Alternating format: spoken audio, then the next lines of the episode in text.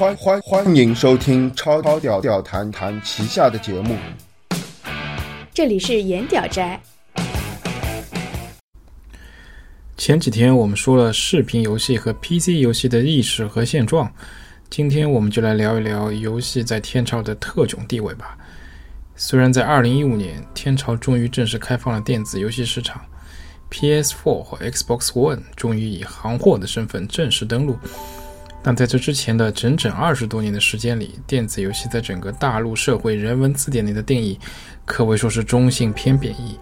随意搜索即可发现大量电子游戏是电子海洛因的评价，以及如祥林嫂般哭诉的家长们。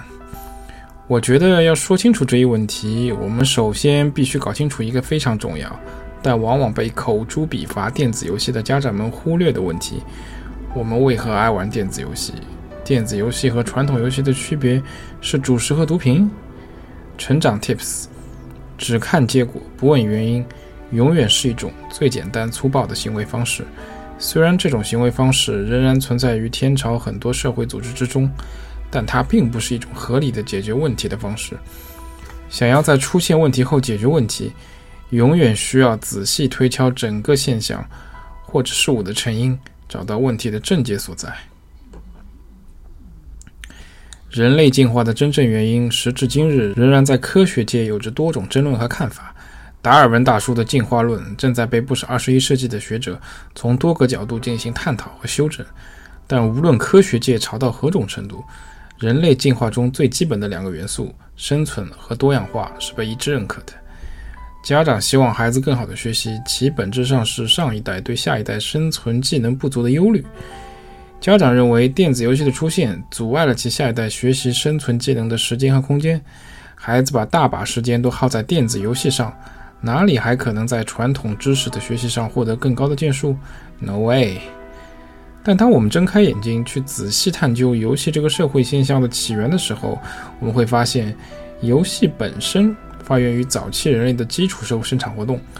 原始人类在发展到农耕社会之前，通过狩猎获取食物。狩猎在人类历史的长河中，从一种获取食物、保证人类的生存方式，逐渐演化成一种娱乐项目。游戏性的狩猎最初可能是在原始人类获取足够的食物之后，为了保持或者培训同伴的狩猎技能而进行的一种社会活动。在农耕社会之后，粮食的获取可能无需完全依赖狩猎来提供，因此狩猎在某些地区逐渐演变成一种娱乐活动。因此，游戏的本质。是为了磨练更好的生存技能，以便于在社会实战中获得更好的成效。此外，游戏的存在还是人类进化的另一个重要元素——多样性的催化剂。多样性是人类从类人猿演化成现代人类的重要因素。我举个例子：类人猿之所以一直是类人猿，是因为他们从来不会去想，哎，今天是不是尝试一下完全独立行走？这虽然看起来没有意义。但好好玩啊！当然，产生这样好玩的思维，并且去玩的猎人猿，就逐渐进化成了今天的我们。而拒绝多样化尝试的猿，自然至今仍然是被我们观赏戏耍的猴子。当我们略微转动一下我们在多样性刺激下进化了几万年的大脑后，会很容易的发觉，人类喜欢游戏的本质原来是如此的奇妙和合理。原来玩游戏的驱动力就是人类社会进化过程中对生存和多样性的本能导致。聊完我们为何喜欢游戏，我们再来看看现代电子游戏在当今社会中的社会意义和功能。因为很多家长会说，孩子要玩游戏可以啊，你们可以去玩丢沙包、踢毽子，或者适当打打球也是可以的，但绝对不许玩杀千刀的电子游戏。这种提法。让我用超屌解析法来分析一下为何是错误的。首先，电子游戏本来就是人类在进化了数万年后，由无数多样性交叉作用后产生的一种新文化产品。如果你拒绝它，这几乎等同于拒绝新的事物，也就是拒绝接受多样性的结果。本质上则是在拒绝进化。电子游戏和传统游戏并没有本质的区别，但电子游戏的一个突出特征是。沟通广度和沟通效率都大大高于传统游戏。电子游戏的玩伴可以来自世界各地，而不仅仅是身边的玩伴。这样的一种文化地区的交流，可以触发更多的多样性。电子游戏的沟通效率也远高于传统游戏，完全可以实现一对成千上万人的直接沟通，这在以往是不可想象的。同样的游戏，电子游戏的广度和效率更佳，我们有何理由去拒绝呢？电子游戏同样具有传统游戏的减压功能，而且由于上述提到的效率问题，在同样单位时间内选对游戏种类，可能电子游戏的减压效果会更好哦。说到这里。祥林嫂们要开始抗议了，说了半天电子游戏都是好的，但我孩子的成绩还是下降了。你说电子游戏好，我们不明白，但我们想要的就是成绩的提升，其他我们不管。那大叔想回的就是上述说法本身已经犯了成长 Tips 中提到的只看结果不问缘由的粗糙病。作为家长，如果本身的逻辑思维达不到超屌分析的水准，那必然会导致少年们遭受无效而又错误的家庭压力。最终走向家长们不想看到的结局，因此沉下心来，好好同少年们一起学习下。OK，OK，超屌分析法再次出招。电子游戏是导致学习下降的祸首。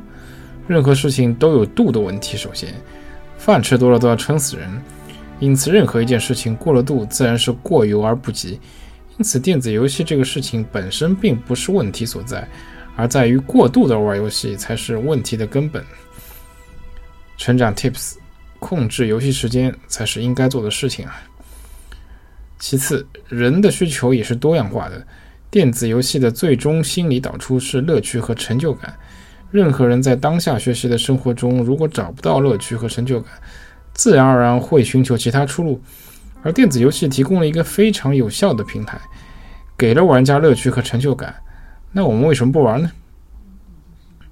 成长 Tips，找到少年们近期缺失乐趣和成就感的真正原因。只有补回了缺失的乐趣和成就感，才能真正解决问题。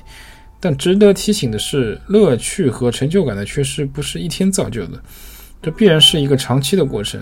这其中也许需要外在的帮助，也许需要自我的调整。但对学习生活乐趣和成就的维护感。本身是一个成长的关键点。关于这一部分，超屌谈之言屌斋会开辟独立话题详聊。